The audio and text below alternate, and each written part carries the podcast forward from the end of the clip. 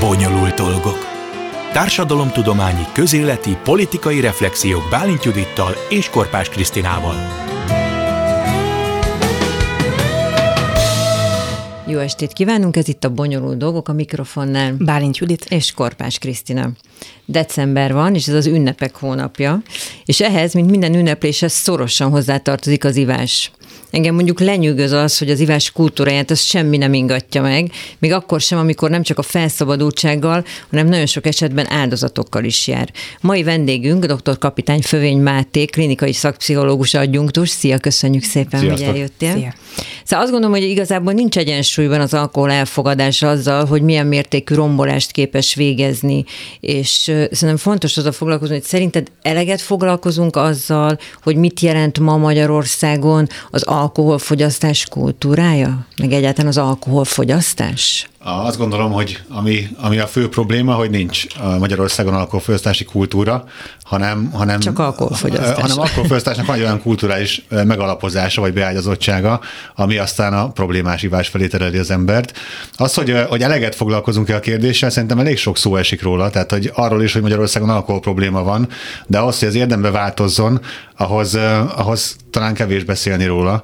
Majd beszéltünk róla, hogy mi kell hozzá, hogy változzon, de, de, de pusztán az, hogy beszélünk róla, az, az figyelemfelhívásra jó, meg probléma felismerésre jó, de sokkal szélesebb körű változás kell ahhoz, hogy az érdembe megváltozzon. Meg nem úgy van, bocsánat, hogy, hogy azzal, hogy probléma, arra úgy tekintünk, mint egy ilyen elszigetelt jelenségre. Tehát van a boldog alkoholmámor, meg a buli, és hát vannak azok a szegények, akik ezzel nem tudnak mit kezdeni, és mindegyikre úgy nézzünk, hogy ilyen külön-külön egységként, pedig ez olyan, mint hogyha ez sokkal átfogóbb probléma lenne. Igen, tehát az, hogy valakiből alkoholista lesz-e vagy sem, egyrészt az nagyon sok tényezőnek a következménye. Másrészt, amikor az ember elkezd inni mondjuk tizenéves korába, akkor jelen, jelen, jelen fókuszban van, az azt jelenti, hogy igazából a jelenre koncentrál, meg mondjuk a közeljövőre, de az, hogy valaki alkoholista lesz-e vagy sem, az egy lehetséges jövőkép.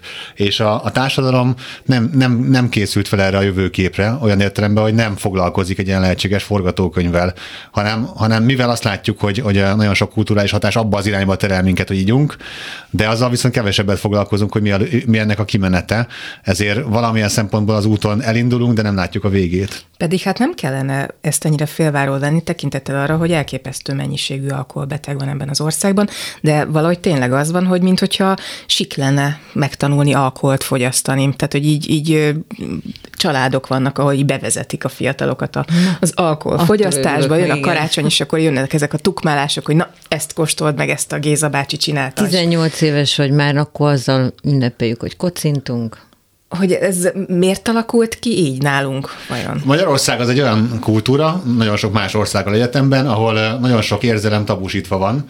É, általában a traumatizált országokban nagyon sok történelmi trauma van, ott a pozitív érzések válnak tabuvá, mert az emberekben van egy ilyen, egy ilyen félsz, egy ilyen babonás félelem, hogyha én megélem, a- megélem a boldogságot, akkor azt el fogom veszíteni. Gyakorlatilag kialakul egy ilyen tanult tehetetlenségérzés, hogy úgyse tehetek semmit. Uh, és ebben, hogy, a, hogy az ember iszik és megéli a pozitív érzelmeket az ivás révén, a, ott én általában egy irodalmi példát szoktam hozni, ami szerintem nagyon passzol ide. A Günther Grassnak, nem tudom, olvastátok-e, van a Bádog Dob című könyve, meg egy nagyon jó film is van belőle, ahol a, a Németországban játszódik, és a németek lejárnak egy pincébe hagymát hámozni és hagymát vagdosni, amitől el, elkezdenek könnyezni nyilvánvalóan, és elkezdenek sírni. Mm. Tehát gyakorlatilag ez a fajta hagymavágás, ez Magyarországon az alkoholfogyasztás, hogy valamiféle mesterséges módon uh, stimulálom magamat, hogy, hogy ki, ki, mondjam, kifejezzem az érzéseimet, vagy megéljem az érzéseimet. De a, igen, tehát hogy akkor megint visszatérünk a, a, a veszőparipánkhoz, az oktatás. Uh-huh. Tehát valószínűleg akkor ott, ott kéne kezdeni, nem, hogy megtanulni azt, hogy hogy kezeljük a stresszt, hogy nézzünk szembe nehéz dolgokkal, és hogy dolgozzuk fel azt, hogy igen, hát most ez végül is az élet az nem egy folyamatos happy, de Igen. hogyha ezzel nem tudunk mit kezdeni, és arra rájön egy tizen akárhány éves, hogy viszont amikor iszik, akkor el tudja feledni a problémáit, és ha olyan pehje van, hogy ráadásul genetikailag is determinált arra, hogy ő, uh-huh. akkor ott egyenes út vezet az alkoholizmushoz. Tehát ezt valahol Igen. egészen korán kéne elkezdeni erről beszélni. Egyrészt egész korán kell róla beszélni. Itt van egy, a szülőkben mindig van egy gátlás ezzel kapcsolatban, hogyha majd ők beszélnek arról a gyerekkel, hogy milyen dolog inni, és hogy milyen veszélyei vannak. Ha szóba hozzák az ivást, az majd valamilyen szempontból a gyereknek kijelöl egy lehetőséget, hogy ő ihat máshogy mondom, tehát nagyon sok szülő fél attól, hogy pusztán az, hogy szóba hoz egy problémát, az megvalósítja a problémát magát. Ez nagyon sok szülő kérdezi is, amikor hozzánk fordul, hogy mikor lehet erről beszélni a gyerekkel, mikor érdemes beszélni a gyerekkel, azt gondolom nagyon hamar.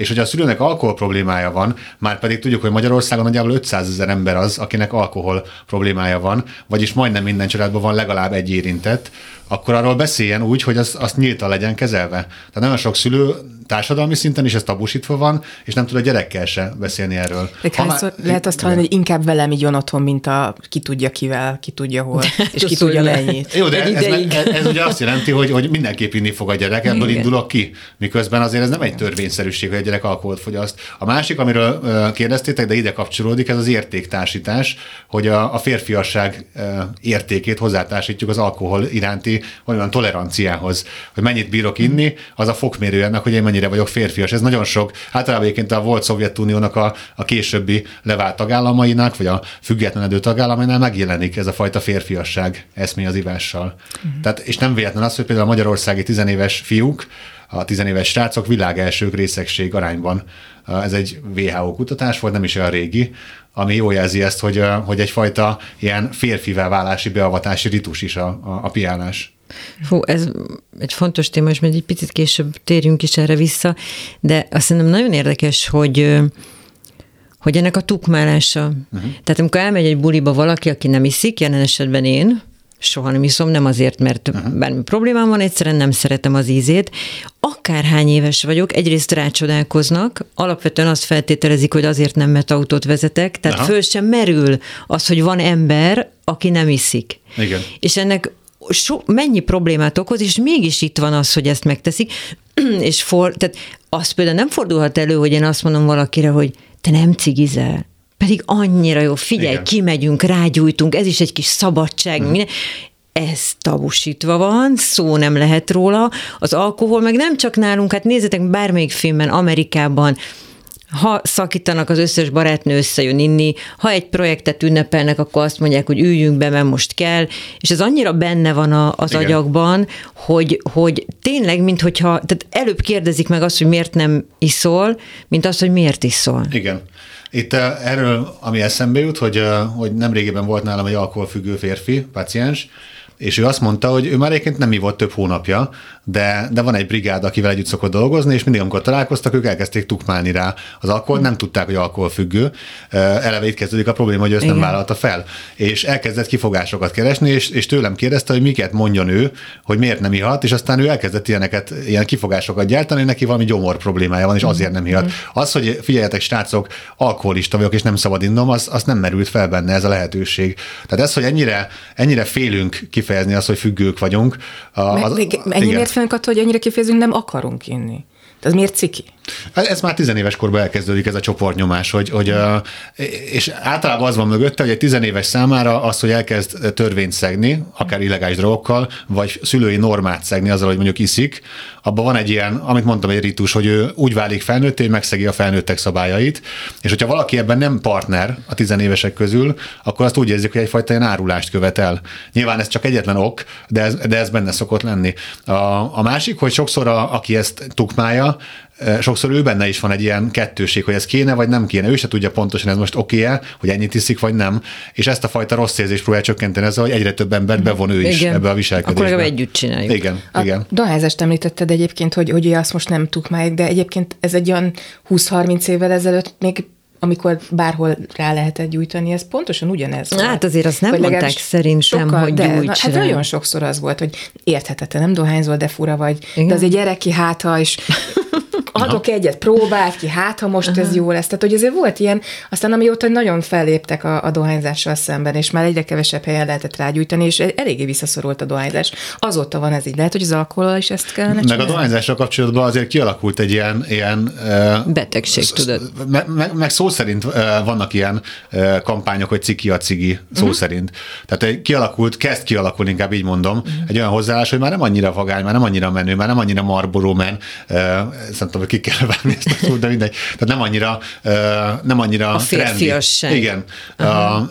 Ez egy lassú folyamat, és az alkoholfogyasztás kapcsán nem látok ilyet jelen Hát nem, hát nem. azt se látjuk, hogy ilyen szétroncsolt májak lennének a- az alkoholos üvegeken, ugye, mert a dohánytermékeknél már gyakorlatilag csak úgy lehet venni valami ilyesmit, Igen. hogy azt látom, hogy ott abban valaki borzasztó rosszul érzi magát. Most képzeljétek el, ahogy bemész a, a, nem tudom én, a boltba, és leveszel egy üveg pálinkát, ami nem tudom, tényleg ilyen alkoholmámorban fetrengő emberek vannak roncsolt májakkal, Sőt, sárgán. iszonyú szépek az italok. Tehát én antialkoholistaként is néha meg tudom kívánni Mhm. a bort, hogy, hogy ez olyan szép, úgy, úgy kínáltatja magát, hogy De hogy én Milyen nem, jó én is így én sem látom azt, hogy egyszer csak a, majd az alkohol is körülbelül úgy fogunk a Az még nagy különbség a dohányzás meg az alkohol között, hogy a dohányzásnál nem mondja semmilyen egészségügyi, hogy mondjam, szaktekinté, hogy egyetlen cigi az, az, az mondjuk akár pozitív hatású is lenne. Az alkohol meg ugye elterjedt most már. Pedig erről ezt tehát, hogy cáfolták már. A, igen, ugye ez a, ez a köz, közvélekedés, hogy egyetlen pohár vörösbor naponta az egy protektív hatású, egészséges hatású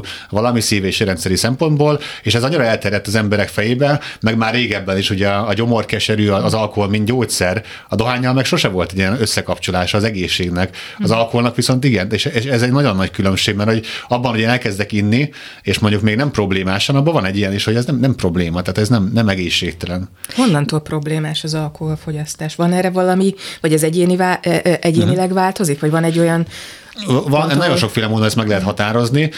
Vannak erre tünetek, tehát hogy van, lehet diagnosztizálni valakit, hogy alkoholfüggő-e. Ilyen tünetekre lehet gondolni, hogy vannak egy megvonási tünetei, amikor nem iszik, tehát mondjuk remege a keze, verejtékezik-e, ingerlékenyé válik-e, ez egy megvonási tünet, kialakul-e hozzászokás, tehát hogyha valaki rendszeresen iszik alkoholt, akkor előbb-utóbb dózis emelésre van szüksége ahhoz, hogy elérje azt a kívánt hatást, mert egész egyszerűen a szervezete, a lebontás meg a receptorok szintjén hozzászokik a, az alkoholhoz. Ugyanilyen tünet akár az is, hogy a társas kapcsolatait elkezdi szétrombolni. Mm. És hogyha megint összehasonlítjuk az alkoholt a dohányzással, akkor azt látjuk, hogy a dohányzás sokkal kevésbé okoz családi, van családi konfliktus dohányzás miatt is, de közel sem annyira, mint amikor valaki ittasan hazáit és összeveri a, a családját. Más az egésznek a lecsengése a két addikciónak. Uh, ahhoz, hogy az alkoholfüggőséget is problémaként lássuk, ahhoz én azt gondolom meg kéne szüntetni lassan ezt a, ezt a alkohol pozitívum a, a tárgyalását. Másik, amivel nagyon nehéz mit kezdeni, az pedig az egész mögötti gazdasági érdek, tehát az a fajta lobby, ami megtámogatja az alkoholmarketinget, meg ahogy te is mondtad, az a fajta eh, nagyon gyönyörű, szép, csinos csomagolások, eh, ami vizuális élmény. Eh, Tehát, hogy sok, sokat kell tenni azért, hogy megváltozzon a, a, vélekedés az alkohollal. Igen, és hát egy nagyon fontos dolgot mondtál most a gyerekek. Tehát ez iszonyatosan sok családnak az életét tönkreteszi, és nagyon sok gyerek nő úgy fel, hogy akár magára hagyva, akár neki kell a probléma megoldónak lenni a családban, és hát azt, hogy a gyerekkori élmény az egy egész életre kihatással van, ezt azért már régóta tudjuk. Uh-huh. És ha belegondolunk abba, egy kamasznak nagyjából még az is ciki, hogyha a szülei táncolnak, csak úgy simán. Igen. Nem azt, hogyha esetleg boldult állapotban vannak, és valószínűleg ezek feldolgozhatatlan élmények. És nem tudom, hogy ezzel mennyit foglalkozik a társadalom, hogy, hogy itt tényleg nem csak arról van szó, hogy valaki megiszik valamit, vagy akár berúg, hanem hogy olyan traumákat okoz a körülötte lévőnek, amit nem biztos, hogy fel tud dolgozni. Um, ebben, ami szerintem nagyon fontos a gyerek oldalról, hogy amikor én látom életemben először berúgva az apámat, az egy mítoszrombolás, akkor én, ő megszűnik számomra a, a, az az istenkép, ami nagyon sokáig a gyerekek fejébe él az apáról, meg akár az anyáról. Uh, Ez megszűnik, és ezzel párhuzamosan nagyon sokszor azt látjuk, hogy van egy alkoholista apuka, meg mondjuk egy kisfiú, és az anyuka elkezdi úgy tekinteni a fiút, mint egy ilyen apapótlékot, vagy partnerpótlékot. Partnert, Ez nagyon jellemző az alkoholfüggők családjára, hogy, hogy kialakulnak ilyen kettős játszmák, vagy ilyen szövetségek, és a, ennek a következménye pedig az, hogy a gyerek, ezt úgy mondjuk szakszóval, hogy parentifikálódik, tehát felnőtt szerepbe kerül. Ő lesz az anya támasza, az ő vállán sírja ki a panaszát, túl hamar felnő egy alkoholista férfinak, a, vagy nőnek a, a gyereke. És ez is önmagában nagyon káros, ez a felgyorsítása az érésnek. Túl hamar szembesül azzal, hogy a szülő az egy, az egy nem, nem nyújt biztonságot, mert gyarló. Nem azt mondom, hogy ne derüljön ki a, a szülőről, hogy gyarló, mert az se jó, hogyha, hogyha a szülő mindent elfolyt, és semmit nem mutat a gyerek felé gyengeségeiből. De, de ez egy, egy szintig. De, egy szintig. De ez viszont ez a, ez a, a piással látni a szülőmet, az, az önmagában egy nagyon, mondhatjuk azt, akár traumatizáló hatású. Hogy tud segíteni a család egy, egy olyan tagnak, amelyik alkoholfüggő? Nagyon sokan kérdezik a, a hozzátartozók, hogy ők mit tudnak tenni. Az a nagyon nehéz ebben az egész helyzetben, hogy a, a hozzátartozó szoros érzelmi viszonyban van az érintettel. Tehát ha ő, ő kezdi elmondogatni, hogy probléma van, kezeltes magad, stb., akkor arra az illető általában nem racionálisan, hanem érzelmileg fog reagálni, hogy ti csak el akarjátok tőlem venni a piát, mindig én vagyok a fekete, fekete bárány, és ez valahol igaz is, mert a legtöbb alkoholfüggő családban a családi rendszer egésze, ami, ami problémás, és nem csak az érintett. Erre szoktuk azt mondani, hogy ő a, ő a tünethordozó, de valójában az egész rendszer van elakadva. Hogy tud segíteni a hozzátartozó? Egyrészt nagyon szigorú szabályokat meg kereteket kell felhúznia, hogyha, hogyha iszol, ne gyere haza. Hogyha piás vagy, nem beszélhetsz a gyerekeiddel. Tehát, hogy ebben célszerű következetesnek és szigorúnak lenni. Ugyanakkor én ezt nem szoktam javasolni, hogy teljesen zárják ki az életükből. Mm. Tehát ameddig menthető egy ember, addig tegyük meg azt a, azt a, vagy sugaljuk neki azt, hogy itt vagyunk támogatásnak, és visszafogadunk, hogyha úgy alakul. De, de a másik véglet pedig ez a megmentő szerep, hogy majd én megmentem. Mm. Hát nem véletlen az, hogy nagyon sok alkoholfüggő férfinak társfüggő a felesége, és egyébként vice versa, mhm. mert hogy kialakul ez a megmentő szerep, hogy majd én megszerítem, vagy megváltoztatom. Önmagában az is egy addikció a társfüggőség. Igen, meg így hagyni a semmibe, azért lehet, hogy akkor félti is a másik, uh-huh. aki otthon van. Tehát oké, okay, hogy azt mondod, hogy mondja azt, hogy akkor ne gyere haza, de hogyha mondjuk olyan típusú, akkor fogalmat sincs, hogy mi olyat tesz, Mit ami... az éjszakában mondjuk. Hát igen. igen. Na jó, de akkor tényleg mi a helyes megoldás? Hogy, hogy azt mondom, hogy oké, okay, próbálok rajtad segíteni, igyekszem jól csinálni, de tudom, hogy én erre egyedül nem vagyok képes, akkor ráhívok ilyen, valami segítőt. Ilyenkor szoktuk azt javasolni, hogy, hogy ha nem hajlandó egyéni terápiába menni, mert hogy azt érzi, hogy, hogy nem csak vele van probléma, és mondom, ez sokszor igaz mm. is, akkor első körben családterápiát kérni, mert akkor a, a, a maga az alkoholfüggő is úgy érzi, hogy, hogy eloszlik a felelősség, és, és közösen dolgoznak a probléma megoldásán. Ha erre hajlandó, sokszor erre se hajlandó, de ha erre hajlandó, akkor utána már könnyebb őt motiválni erre, hogy a családterápia mellett kezdjen el egyénibe járni. És nem csak ő, hanem akár mondjuk a partnere is, aki mondom, nagy valószínűséggel akár társfüggő is lehet, neki is van dolga.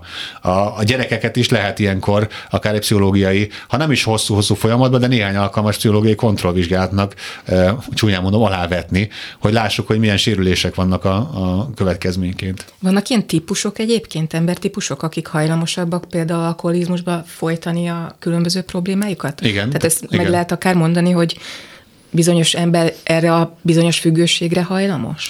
Által, igen, és általában, általában mondjuk az érzelem kifejezésnek a, a problémái majdnem mindig megjelennek, főleg alkoholfüggő férfiaknál, de egyébként nőknél is, tehát az alkoholfüggő nők nehezebben fejezik ki az érzéseiket. Erre lehet ugye azt mondani, hogy, hogy az alkohol segít az érzelem megélésben, meg kifejezésben. Nagyon sokszor látjuk, hogy van egy trauma a háttérben, tehát önmagában, ugye beszéltünk arról, hogy mennyire traumatizáló a, a függőnek a viselkedése a környezetére, de általában ő már hoz egy előző traumát. Ugye ez a transgenerációs trauma, ami nagyon sokszor van a, az alkoholfüggő családokba, és a traumára egy válasz a függőség. Tehát az, hogy én piálok, az nagyon sokszor egy ilyen öngyógyítási kísérlet, hogy elfedjem azt, amivel nem tudok, nem tudok szembenézni. Általában az a traumatikus emléknek a lényege, hogy képtelen vagyok szembesülni vele, hogy mi történt velem. Ugyanígy hajlamos hogyha az ember impulzívabb, vagyis nem tudja késleltetni a kielégülést, mindent azonnal akar, szintén, szintén jellemző a, a mindenfajta függőségre, az alkoholfüggőségre is, illetve van egyben egy tanult elem is, akár az értéktársítás, a férfi férfiasság értéke meg, hogy én mit láttam a, a, a szülőktől, a nagyszülőktől, nagybácsiktól, stb. Mm. Um, egyénén túl van egy genetikai hajlandóság, de olyan viszont nincs, hogy alkoholfüggőség gén. Mm. Tehát az hiba lenne azt gondolni, hogy, hogy úgy születek meg, nulla éves ez, ott villog egy ilyen piros pont, hogy belőled alkoholfüggő lesz. Általában a genetikai háttér az azt jelenti, hogy van egy hajlandóság bármilyen addikcióra, mm. az a színpad, és utána az embernek a tapasztalatai, hogy milyen élmények élnek, az rendezi be a színpadot. akkor derül ki, hogy ő alkoholfüggő lesz, lesz-e drogfüggő, lesz-e szerencsejátékfüggő, vagy szimplán depressziós, vagy személyiségzavaros, mert ezeknek nagyon hasonló a háttere. Az előbb mondtad, hogy ugye együtt elmenni. De hát ennek az egésznek a kezdete az, hogy beismerés. Uh-huh. Nem? Tehát, hogy Igen. ahhoz, hogy elmenjen, Igen. annak az embernek be kell vallania, hogy problémái vannak az alkohollal. Uh-huh. De hát nem biztos, hogy mindenki ugyanott veszi észre. Nem biztos, hogy az, amire más azt mondja, hogy az már probléma, hogy te minden este iszol, és ez hosszú távon nem vezet semmilyen jóra, vagy az probléma, hogy a buliban minősíthetetlenül viselkedsz és izé, de lehet, hogy ő azt gondolja, hogy hát ez miért lenne probléma, mindenki iszik, uh-huh mindenki bulizik, hát ez nem akkora gond. Persze, tehát a, van ennek az egésznek egy szubjektív oldala, ami jellemző a családi hozzáállásra, és hogy a család mit tekint problémának, a baráti társaság mit tekint problémának, de azért ennek van egy objektív változata is, amit mondjuk a tudományos eredmények, a szakma képvisel, ami mondjuk mondjuk azt, hogy több százezer alkoholfüggőnek a tapasztalatai alapján, és arra például vannak tesztek, amit az ember ki tud tölteni, és kap egy visszajelzést, hogy mennyire súlyos az ő problémája. Nyilván ezek a tesztek nem teremnek minden bokorba, tehát itt például, hogy mondjam, felelősség akár az addiktológiának is elérhetővé tegye ezek a, ezeket az önjellemzős teszteket. Hogy akár titokban otthon kitöltse, és akkor szembesül vele. Hát akár igen, sőt, én ezt javasolnám is, hogy, hogy, hogy mondom, vannak, vannak tíz kérdéses tesztet, nem, a, nem órákig tart kitölteni, tíz kérdés, és nagyon megbízhatóan visszajelzi, hogy alkoholfüggőség esély van-e vagy sem. Mindenki, aki segítséget kér, az segítséget tud kapni Magyarországon? Hát azt látjuk, hogy, a, hogy az alkoholfüggőknek a 10%-a kap segítséget, wow. és a 90%-a kezeletlen. Ez nagyon drasztikusan hangzik, de azért a 10%-ban azok vannak, akiket regisztrálnak. Tehát azok főleg kórházi kezeltek, de nagyon sok más segítségnyújtási lehetőség is van, például az önsegítő csoportok, akiket nem regisztrálnak, hiszen és abból rengeteg anonim. van. Igen, hiszen anonim. Uh-huh. Tehát nagyon sokan odafordulnak. Leír azért a, a szakma olyat is, aki, aki önmagától épül fel, tehát az, az, az megint egy ilyen nagyon keveset tárgyal, de fontos elem, hogy valaki ki tud jönni ebből maga is. Ezt azért nem hangsúlyoznám, mert az nagyon kétesélyes. Tehát, hogy mindenkit arra bátorítanék, akinek alkohol problémája van, vagy csak felmerül ez a probléma, hogy először vizsgáltassa ki magát szakemberrel, és utána majd elvárik, hogy mi a következő lépés. De még így is azt mondom, hogy a jelentős többség nem kerül uh, semmilyen formában ellátásra hozzátenném, hogyha ez a 90 százalék egyszer csak így kapcsolna egy, egy, egy, és azt mondaná, hogy holnaptól akkor elkezdek segítséget kérni, arra már nincs felkészülve az ellátórendszer. Magyarország... De nem is nagyon számít rá az ellátórendszer, hát hogy ez megtörténik. Igen, de ez, ez, egy, ez már egy cinikus hozzáállás, mm. hogy, hogy úgyse fognak Úgy jönni, mert, ez, mert ezt így elkönyveltük, miközben, hogyha ezen teszünk lépéseket, akkor szerintem ez növelhető ez az arány. Ha 10%-ról 20%-ra növeljünk, már akkor is megdupláztuk a segítséget kapók számát, mm. de Budapesten például összesen egy addiktológiai osztály van. Tehát ez e, e, nyilván ehhez az kéne, hogy több ambulanciát és mm. osztályt nyitni országszerte a, beszéltünk arról, hogy mennyire férfias dolog ez az egész, és hogy azért is fontos a fiatal fiúknak, de mi a helyzet a női alkoholizmussal? Hmm. Mennyiben más, mint a férfiaké? Hát, hogyha azt mondjuk, hogy a férfi alkoholizmus rejtett probléma, akkor a női alkoholizmus az még tízszer annyira rejtett, mert hogy itt van egyfajta nemi szerepelvárás a társadalom oldaláról. A férfiaknál az a fajta nem is szerep, amit elvárunk, főleg mondjuk egy magyar férfitól, sokkal jobban össze lehet egyeztetni azzal, hogy iszik, a nők esetében, főleg, hogyha még azt is elvárjuk, hogy anyává váljon, ami egy nagyon erős nyomás is akár a, uh-huh. a nőkön, azzal aztán végképp nem tudja összeegyeztetni a társadalom az, hogy ő piál. Tehát egy anyuka, hogy a piál, az gyakorlatilag félig meddig közvetve gyilkossá válik, mert magzatját károsítva egy ilyen erkölcsi bűn követel. Tehát a nők esetében sokkal nagyobb arányú válik aztán ez az ugivás vagy rejtett ivás, meg a szégyenérzet, ami társul hozzá. Nagyon is vannak alkoholfüggő nők, és ö, ö, nem azt mondom, hogy kevésbé kérnek segítséget, mert eleve a női hogy mondjam így, a attitűdhöz, ez persze sztereotíp, de ezt látjuk, a segítségkérés jobban elfogadható, uh-huh. mert hogy egy nő jobban, könnyebben tud segítséget kérni, mint egy férfi. Tehát nagyon sok a kezeletlen női beteg, de pusztán attól, hogy ők jobban tudnak segítséget kérni, egy kicsit jobb helyzetben vannak.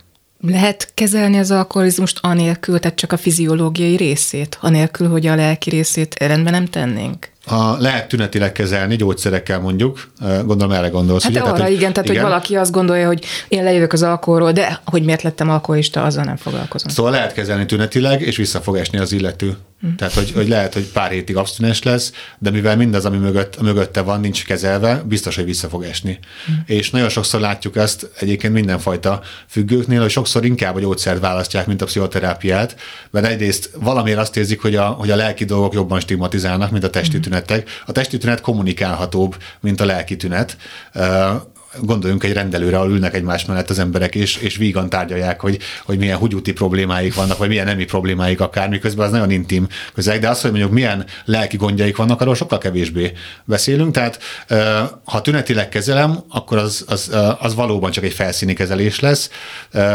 a másik, ami miatt sokszor preferálják a, a gyógyszereket, az az azonnali hatásuk. A gyógyszert, ha beveszek, az nyilván azonnal hat, és azonnal érzek valamiféle változást. A pszichoterápia jellemzően 3-6 hónap után kezd el úgy igazán hatni, és ugye minél intenzívebben impulzív a társadalom, annál inkább az azonnali megoldásra törekszik. A, a pszichoterápia meg ráadásul ilyen misztikus ködben burkolózik, tehát nem is tudjuk, hogy mi zajlik egy mm. pszichoterápiában. Miért van az, hogy ennyire távol tartjuk magunkat így a traumák feldolgozását. Uh-huh. Ugye azzal kezdtük a beszélgetést, hogy azt mondtad, hogy, hogy ilyen traumatizált társadalom az sokkal inkább nyúl az alkoholhoz. Igen. Hogy, hogy valószínűleg akkor lehet, hogy itt kellene elkezdeni ezt az egészet, hogy a társadalmi, az egyéni traumákat feldolgozunk, de én azt látom, hogy ez soha életben nem fog megtörténni, mert mindenki szereti ezeket, amelyen mélyre csak lehet elnyomni, és nem beszélni róla, de hogy lehet azt elérni, hogy ezekkel a traumákkal foglalkozunk, és ugye millióféle van. Pláne most az elmúlt két év az valószínűleg még erre rádobott egy jó nagy lapáttal, mert Igen. ugye sokkal nehezebb most az élet, mint volt korábban. Szóval hogy lehetne ezt elindítani te szerinted?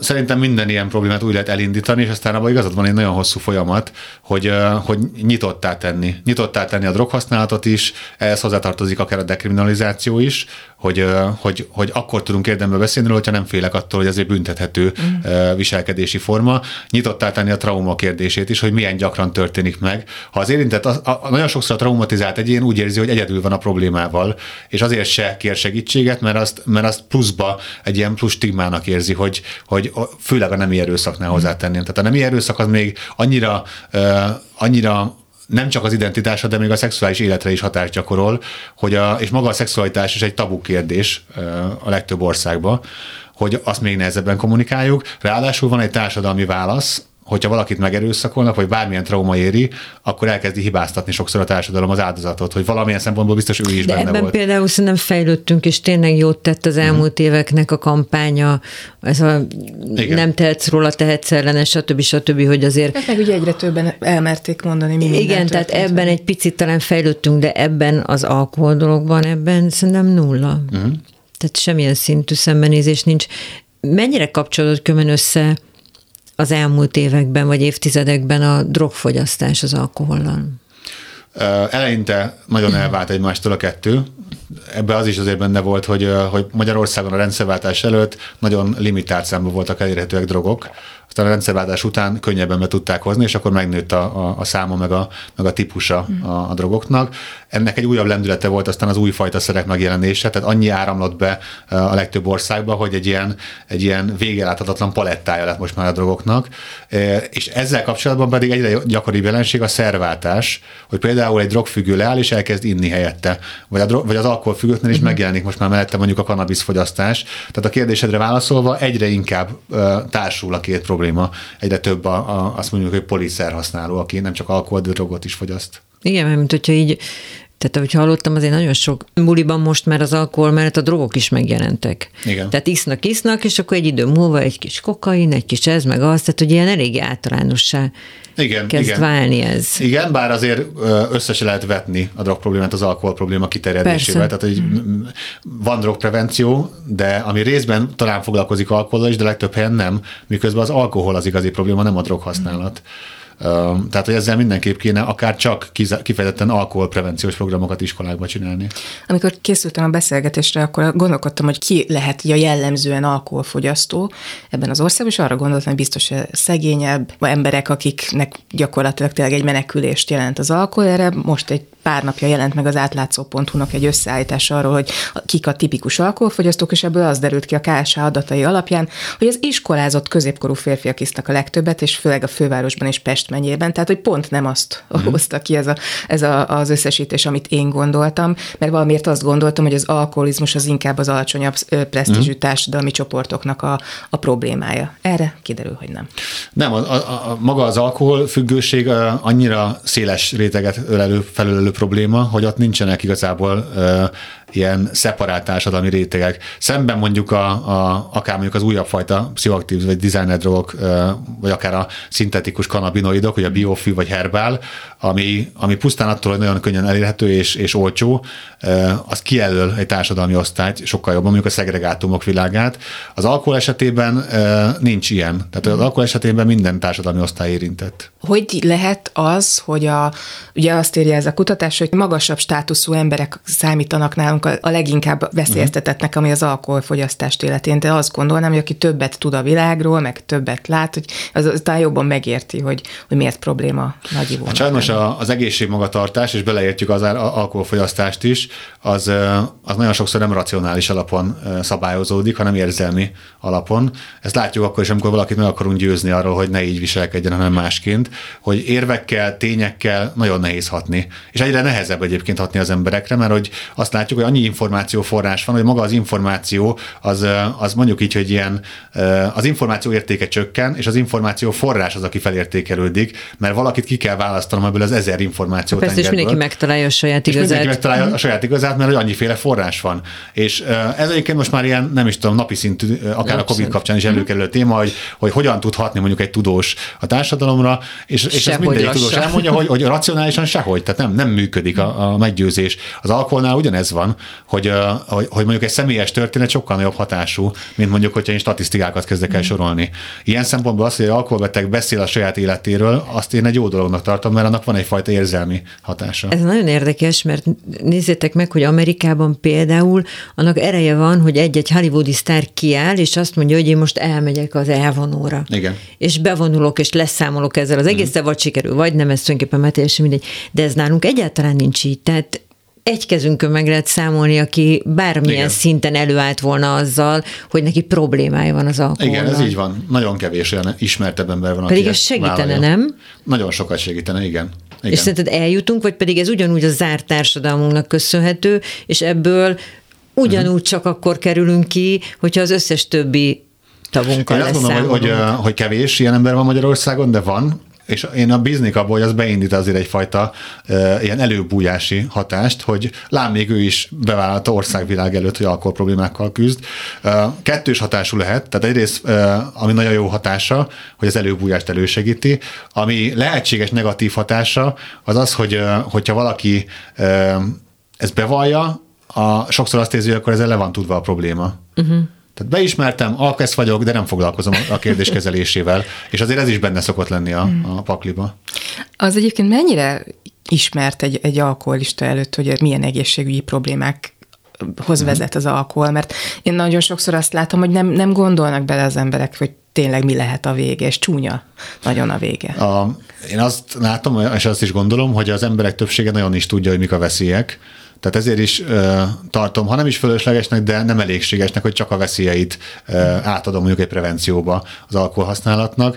A legtöbb ember pontosan tudja, hogy, hogy, a, hogy sokat inni veszélyes, a nehézség inkább az, hogy ezzel nem akarok szembesülni, nem hát de akarok én most konkrétan arra gondolok, hogy ugye a dohányzásnál arról volt szó, hogy tüdőrákot okozhat, uh-huh. és mindenki tudja, hogy úristen, a rák az egy gyógyíthatatlan dolog, és a rák azért van annyira ijesztő, hogy azt mondjuk, hogy na jó, akkor inkább, inkább lesz akkor. De valakinek azt mondom, hogy hát májcírózisod lesz, és akkor azt mondja, hogy hát jó, majd akkor beveszek rá egy-két dolgot. Én azt gondolom, hogy a, a, a daganatos betegség sincs annyira ijesztő, mert nagyon távlati és minél fiatalabb korosztályról beszélünk, annál kevésbé okoz elgondolkozást a távlati probléma. Hát ha, ha egy tizenévesnek azt mondom, hogy figyelj, ha te most elkezdesz dohányozni, 50 éves korodban daganatos beteg leszel, vagy ha reálisan nézzük, akkor nem egy éven belül alakul ki a daganatos betegség, hanem mondjuk 15, 20, 25, 30 év múlva. Ráadásul öt olyat talál példát, akire azt mondja, hogy 100 évesen is Ott van a mamám, aki mondjuk 90 éves koráig dohányzik, és lám semmi baja nincsen. Tehát csomó ilyen példát lehet hozni. Igen. Tehát még a daganatos betegség, ami pedig, ami pedig tényleg egy mumus, még úgy, úgy tűnik, hogy az se elégséges ahhoz, hogy, hogy elrettentse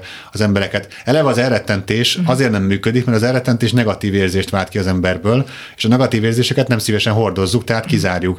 A, a eredményesebb az, hogyha én pozitív alternatívákat kínálok inkább, hogy tárjuk fel, hogy te miért iszol, és inkább abban az irányba induljunk el, hogy az hogyan lehet máshogy elérni az életedbe. Az, hogy én csak negatívumokat mondok egy prevencióba, a veszélyeket felsorolom, a szemmel láthatólag nem működik. Igen, de az sem, hogyha már fiatalabb korban elmondod nekik, hogy persze egy ideig tényleg elhozza a bulit és a tök jó érzést, de hosszú távon ez viszont át tud csapni abba, hogy ő is tönkre megy, és mindenki tönkre megy körülötte.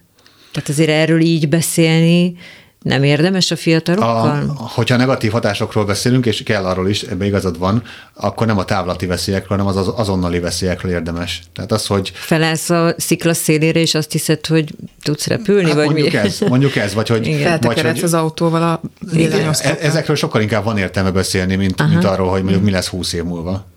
Igen. Általában egyébként az a jó prevenció, ahol mind a kettő megjelenik. Mm. Így a pozitív üzenet, hogy mik az alternatívák, miért éri meg nem inni például, és mondjuk azért, azért így tény átadás szintjén és információ átadás szintjén megjelenik az, hogy azonnal milyen negatív következmények mm. vannak.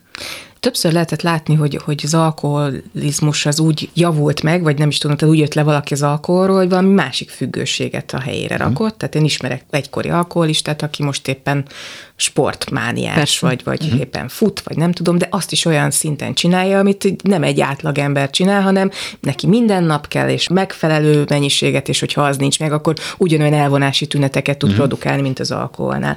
De ez, ez jó így? Azt gondolom, hogy, hogy ez tényleg sokszor így van, hogy megjelenik egy pozitívabb addikció, egy elfogadottabb addikció, ez lehet a munka, lehet a testedzés, ezt mi is nagyon sokszor látjuk, nem csak alkohol, de drogfüggőknél is, hogy talál egy munkát, és elkezd nagyon, nagyon keményen dolgozni, vagy valóban egy ilyen hosszú távfutó lesz belőle.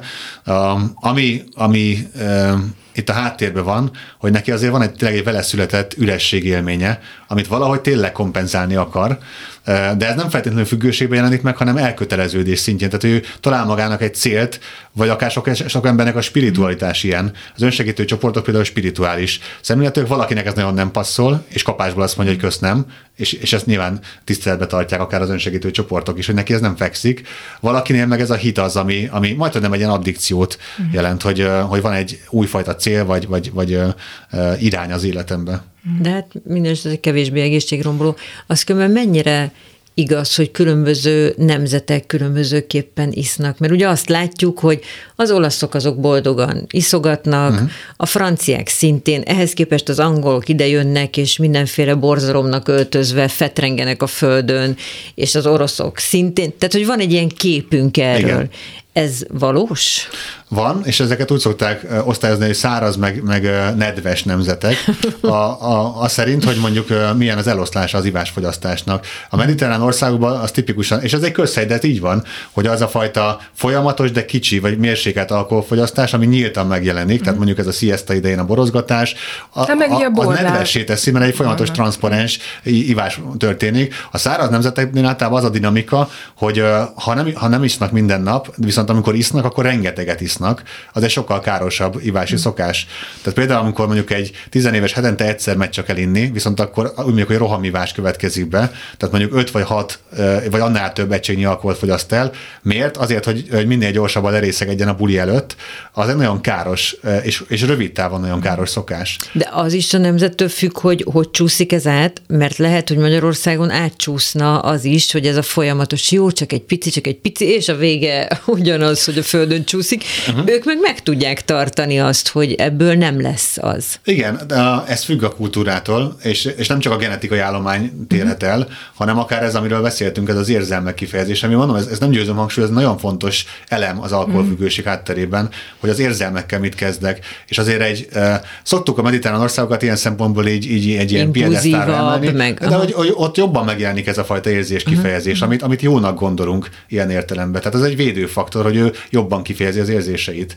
A, a, a magyar ember valójában, ez nagyon általánosító persze, de valóban hajlamosabb a nagyon sok mentális zavar egyébként, nem csak a szenvedélybetegségre. Azért ezek mindig ilyen jelzésszerű statisztikák, hmm. amikor évtizedeken keresztül vezetjük az öngyilkossági hát arány. Már hála Istennek nem. De azért nagyon sokáig Magyarország a világ élbolyába volt. A jelzésszerű statisztika az elhízottsági arány, mert azért itt beszéltünk arról, hogy az alkohol az sokszor ilyen érzelemszabályozási eszköz, de az evés ugyanúgy, és ugyanolyan örömkeresés, egy ilyen féktelen örömkeresés van a, a túlevés hátterében is. Meg ha már az ünnepekről volt szó, ugye ott is, hogy, hogy hogyan ünnepeljük meg a létezésünket, nagyon sokszor evéssel vagy ivással. És Sőt, mértékben. mindig. Vagy mindig, igen. igen, igen hát már igen. mindenki más nem csinál, mint vásárol, hogy ott a terülj-terülj asztalkám, és kidőljön, és... És igen. aztán ráküldjön egy két-három kupica alkoholt, ami jó Ami jó hogy Igen, amit aztán újra tud enni, mondjuk. Igen. Jaj, ez itt szomorú. Hát beszéltünk arról, hogy a családokban ez akár ilyen generációkon átívelő probléma van. Az, az mi van akkor, hogyha egyszer csak a, jön egy olyan generáció, amelyik leteszi az alkoholt? Uh-huh. Nem is tudom, tehát hogy ez egy ilyen csodaszám, vagy, tehát, hogy, vagy, vagy valaki, akinek alkoholisták voltak a szülei, számítson arra, hogy, hogy ő is alkoholista lesz az élete egy pontja. Igen, pont ezt akartam kérdezni, hogy mitől múlik, hogy valaki pont az ellenkezőjét, vagy pont ugyanazt csinálja? Uh-huh. Uh, itt szerintem két nagyon fontos téma van ezzel kapcsolatban. Az egyik, hogy hogyha generációkon keresztül ismétlődik egy ártalmas szokás, más, ezt úgy nevezzük, hogy epigenetikai hatás, amikor a, a környezeti hatások nem a genetikai állományt írják át, arra nem képesek, de a gén kifejezést viszont igen, és ezt a legegyszerűbben a, pont a traumatizált generációknál figyelték meg, akár holokauszt túlélőknél, hogy náluk a, a következő és az azt követő generáció is máshogy reagál stressz helyzetekre. Mm. Tehát, és az egyértelműen a traumának a hatása. Uh, ugyanígy van az alkoholfüggőségnél, és hogyha ismételten megjelenik az alkoholfogyasztás, az szépen lassan átírja a következő generációknak az esélyeit a függőségi De mindig génemlékezet? Vagy... Azok a genetikai, vagy azok a, a génvariánsok, amik, amik kódolják mondjuk a problémaviselkedést. A problémaviselkedés azt jelenti, hogy nem feltétlenül alkoholista lesz ő, hanem valamiféle túlzásba vitt viselkedés jelenik hmm. meg. Az igen, az, annak megnő a kockázata. És hogy a, ugye itt, itt ez kérdés, hogyha, amit te kérdeztél, hogy mi, mi vagy, ha valamelyik generáció ezt tudatosan megtöri. Uh-huh. A, látunk arra példákat, hogy akkor ez, ez egy visszafordítható folyamat szépen lassan.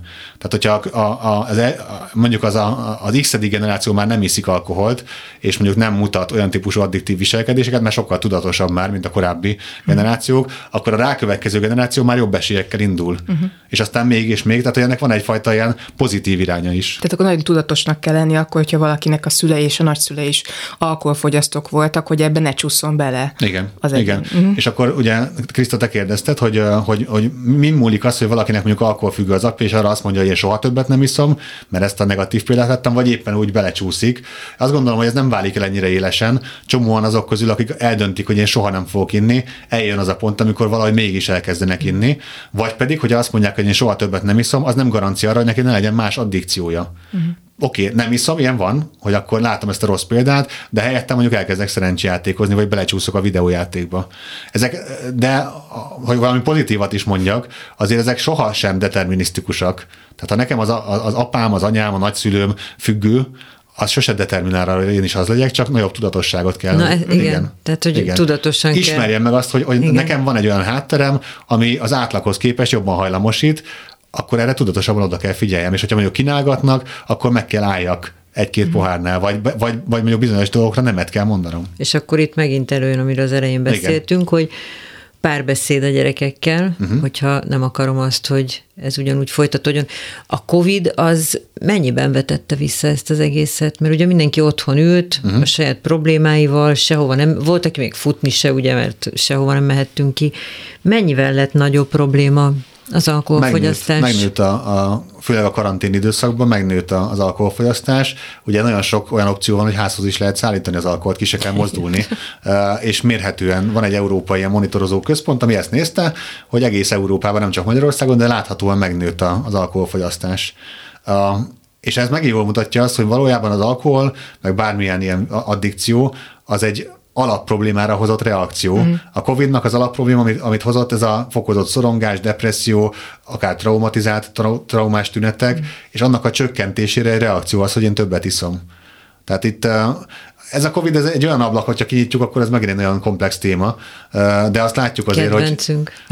hogy gondolom, de egy addiktológiai szempontból is nagyon fontos változások vannak mm. benne, de hogy az, az mindenképp megjelenik, hogy, hogy hogy magára a mentális következményére a Covid-nak nincs elég figyelem szentelve. Hát, Vannak, nyilván foglalkoznak ezen rengeteg helyen, de, de akár mondjuk ilyen nagy társadalmi szinten, mondjuk, és akár alulról felfelé építkező módon is kevésbé hangsúlyozzák. Hát, mert ugye ennek még nem is látszik a vége. Uh-huh. Tehát, hogy úgy, úgy meg nehéz szerintem, hogy a, most nem tudjuk, hogy éppen még az elején vagyunk-e, vagy már a táján, esetleg a végén.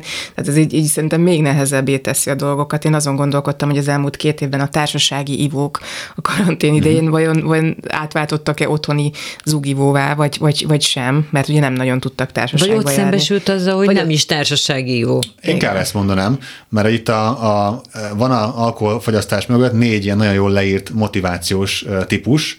Az egyik ez pont ez a társasági uh-huh. ivó, aki, a, aki ahol az ivás igazából azt a célt szolgálja, hogy másokkal együtt vagyok, és csak egy, csak egy eszköz arra, hogy én többiekkel jól érezzem magam.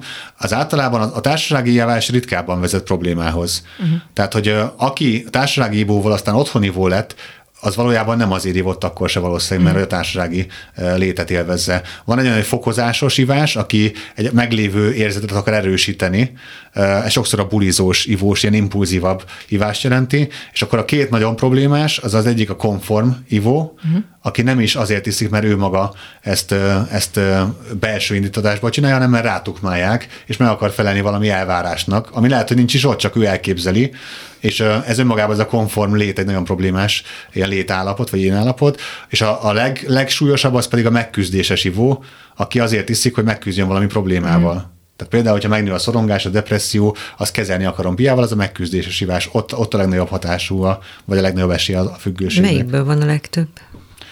Um, talán társaságiból van a legtöbb. Igen. Tehát azért azt látjuk, hogy, hogy Magyarországon is, meg a legtöbb országban azért így a, a, az összlakosságnak a jelentős többsége fogyaszt alkoholt és ehhez képest mondjuk, hogy azt mondjuk, hogy 300 és 500 ezer közé tehető a, az igazolt alkoholproblémával küzdők aránya, az, az mondjuk egy 5-10 százaléka a lakosságnak. Tehát a többségből nem lesz függő, ebből pedig arra következtetünk, hogy a többségnél más a motiváció. Uh-huh.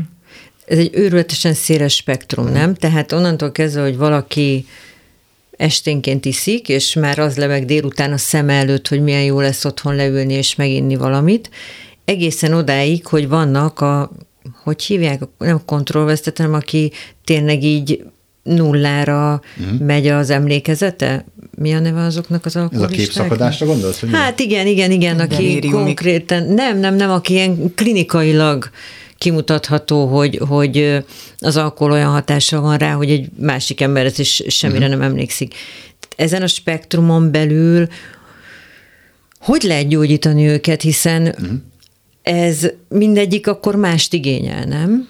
Igen, e- ez leginkább egy ilyen súlyossági dimenzió, amit most mondtál, hogy mennyire súlyos a probléma. Ahol kevésbé súlyos, ott, ott lehet, hogy nem is indokolt, hogy valaki terápiába járjon, hanem ott mondjuk akár az önsegítő csoportok, akár mondjuk egy ilyen saját maga szervezett csoport. Még szoktuk a hozzátartozókat is bíztatni, hogy ők is hozzanak létre önmaguk hozzátartozói mm. csoportokat, ilyen, hogy megosszák a tapasztalataikat.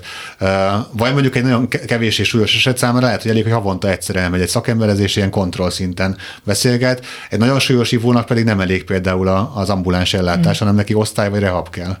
Tehát igazából a, a, az ellátásnak az intenzitása az, ami függ a súlyosságtól egy hónapban egyszer ezt mondtad elég, hogyha elmegy és beszélget van. Erre miért nem jók a barátok, vagy miért nem jók a családtagok, a... hogy egy hónapban egyszer beszélgessenek? Hát nyilván ennél többet is beszélgetnek. Más, csak... más a funkciója egy barátnak, mm. én azt gondolom. Tehát, hogy ha a barát elkezd megmentő szerepbe kerülni, akkor, akkor fölé rendelt viszonyba kerül, és az kihatása lesz a barátságoknak a dinamikájára. Tehát nem véletlen az, hogy a, a, a terapeuta önmagában attól, hogy idegen, már az egy ható tényező. Tehát mm. a, a szomszéd Marika is elmondhatja nekem akár ugyanazt, amit mondjuk a terapeuta, de, de vele egyenrangú viszonyt akarok ápolni.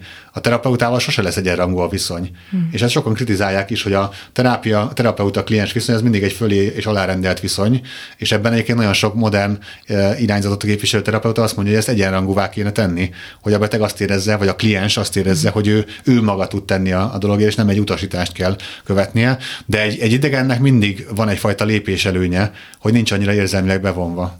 Meg hát azt szoktam mondani, hogy azért ő egy pszichiáter, mert csak veled foglalkoznak, érted? Egy barátságban neked is meg kell hallgatni a másikat.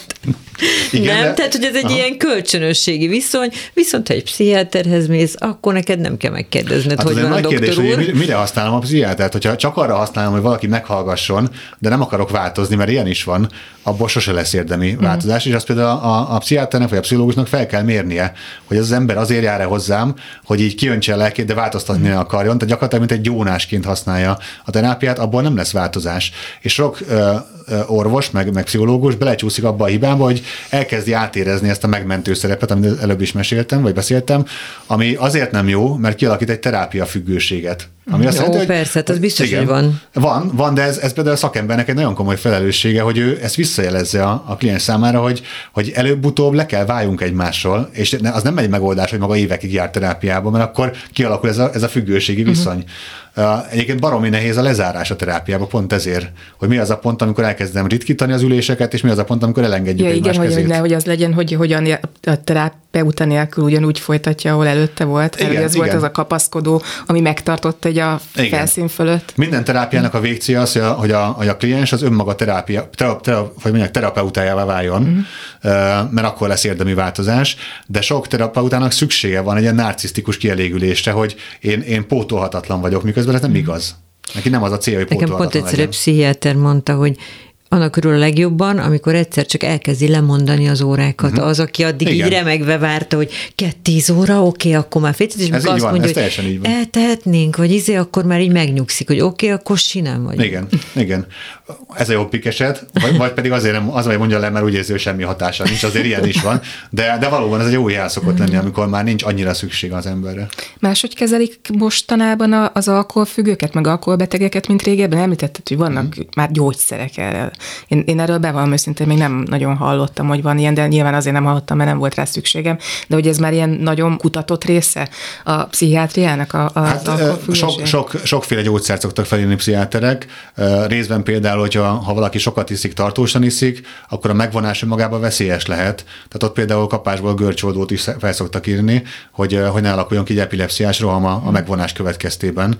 Ez is egy fontos információ, hogyha valaki évek óta rendszeresen sokat iszik, akkor ott azért a leállással is kell egyfajta szakmai kontroll, mert egyik napról másikra csak úgy letenni, mindenféle felügyelet nélkül az akár veszélyes is lehet. Mm. Vannak szorongásoldók, amit kiegészítésként ilyenkor felszoktak írni, de de amiről mi beszéltük, hogy önmagában a gyógyszeres terápia nem szokta megoldani a, uh-huh. a kérdést, és a, arra a kérdésedre válaszol, hogy mennyibe változott a maga a terápia, uh-huh. a, nagyon sokat változott. Az addiktológia nem egy olyan régi tudományág, eleve a pszichiátria se, se régi az orvostudományon uh-huh. belül, mert mondjuk, mondjuk a 20. század elejétől kezdve beszélünk, hogy igazán pszichiátriáról, az addiktológia meg még később jelent meg, és például mondjuk a, a 70-es években még voltak olyan irányzatok, ahol hánytatták a betegeket, hogy egyfajta ilyen averziót alakítsanak ki, mint egy kondicionálás, hogy, hogy megitatja, hogy ilyen, ilyen rosszul lesz, ivás, ha... rosszul lesz, és akkor hát ha összekapcsolódik a két élmény, a rosszul lét meg az ivás. Egy-két esetben működött, de általában nem egy tartós megoldás, meg teljesen embertelen.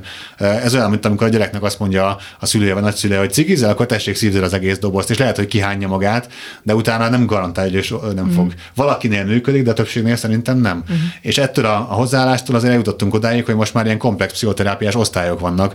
A, az egyik kolléganőm például vezet most már egy pszichoterápiás részleget az addiktológián belül, ahol, ahol van művészetterápia, akár van meseterápia, csoportos pszichoterápia, traumafeloldó csoport, tehát hogy nagyon, nagyon komplex és érzékenyítő.